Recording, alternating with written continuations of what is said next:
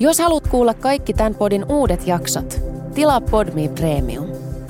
Voit testata Premiumia kaksi viikkoa ilmaiseksi ilman sitovaa määräaikaisuutta. Lataa siis Podme ja löydät kaikki sun suosikkipodit yhdestä sovelluksesta.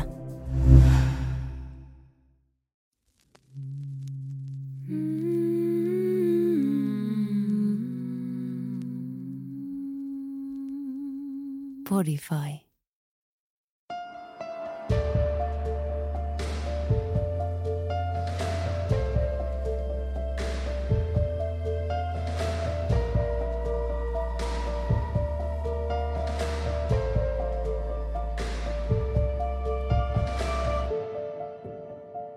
Moikka! Poikkeuksellisesti näin tiistaina. Kuuntelet Palmujen varjoissa podcastiin ihka ensimmäistä extra-jaksoa. Multa on kysytty paljon siitä, että millainen on Espanjan rikosprosessi, ja mä ajattelin, että olisi ehkä kaikille parempi, että kysytään asiaa ihan ammattilaiselta, joten mä pyysin Madridissa asuvaa Oona Kinnusta selittämään prosessin niin mulle kuin sulle kuulijallekin niin yksinkertaisesti kuin se vaan on mahdollista. Lahtelainen Oona opiskelee Madridissa oikeusnotaarin tutkintoa nyt neljättä vuotta, eli hän ihan varmasti tietää, mistä puhuu. Oonan Instagramin löydät nimimerkillä Oona Studies Law. Espanjassa on kahdeksan eri tuomioistuintyyppiä, joissa rikoksia voidaan tuomita ja ne on jaoteltu alueiden mukaan – Yleisimpinä mainittakoon Suomen käräjäoikeutta vastaava Juzgado de Primera Instancia e Instrucción, joita on jokaisessa kunnassa tai kuntayhtymässä. Esimerkiksi Madridin itsehallintoalueella näitä on jo yli sata. Tästä seuraava aste on audiencias provinciales, joita löytyy jokaisesta Espanjan 50 maakunnasta – Tämä oikeusaste käsittelee rikoksia, joiden rangaistus on suurempi kuin viisi vuotta vankilassa sekä myös käräjäoikeudesta tulevia valituksia. Seuraavassa asteessa on Tribunales Superiores de Justicia, joita on jokaisella Espanjan itsehallintoalueella, joita on yhteensä 17 kappaletta.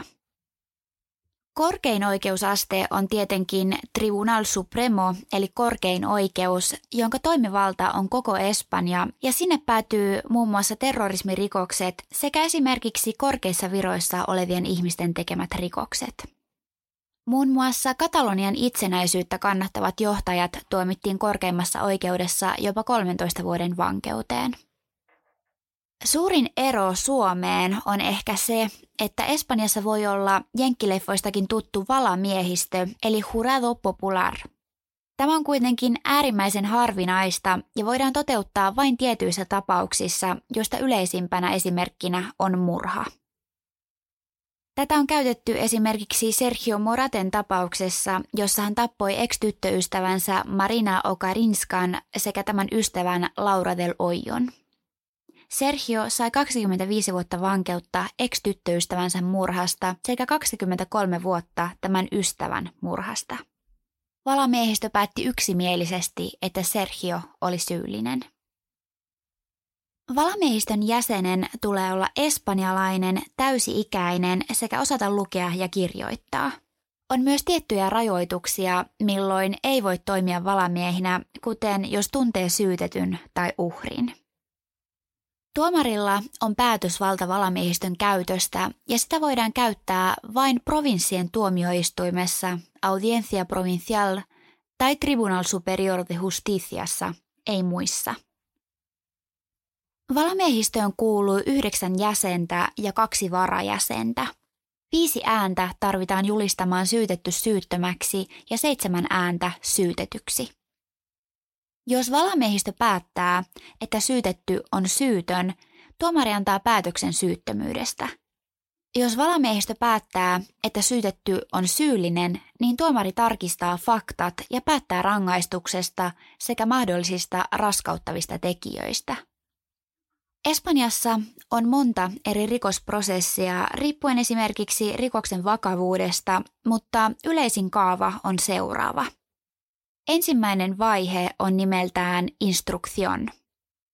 Kun on tapahtunut rikos ja epäilty otetaan kiinni, alkaa niin sanottu ensimmäinen vaihe, instruktion, jossa kaikki todisteet kerätään yhteen. Syytettyä, todistajia ja asiantuntijoita voidaan kuulla.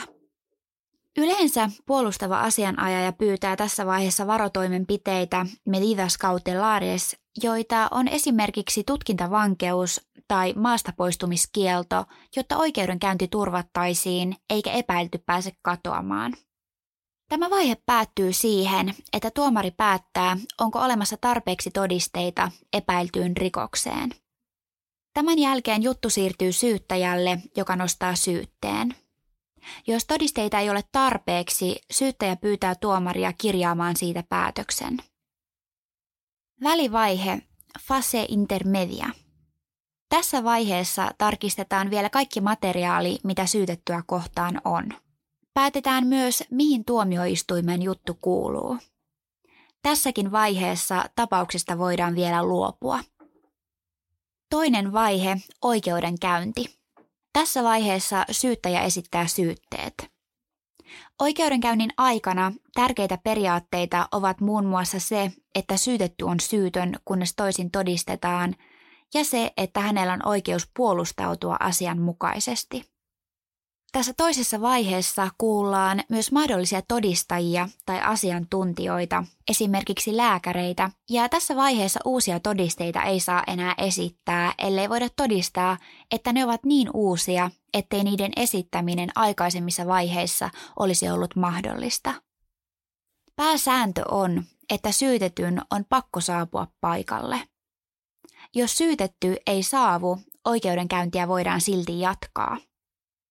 Jos syytetty, asiantuntijat tai todistajat eivät saavu paikalle ilman laissa hyväksyttyä syytä, voidaan heidät tuomita sakkoihin noin 200 eurosta 2000 euroon. Toisen vaiheen tuomari on aina eri kuin ensimmäisen vaiheen.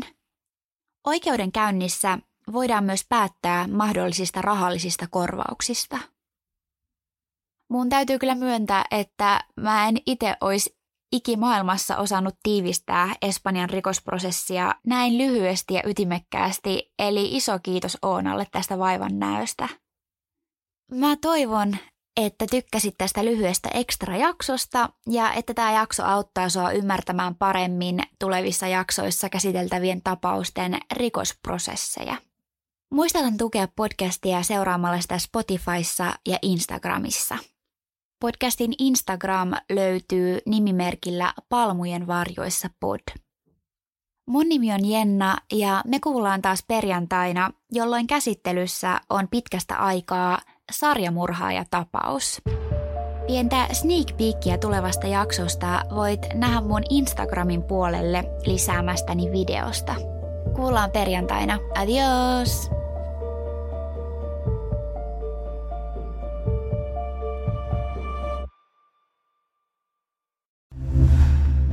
Kuuntelit Podmin Premium-podcastia.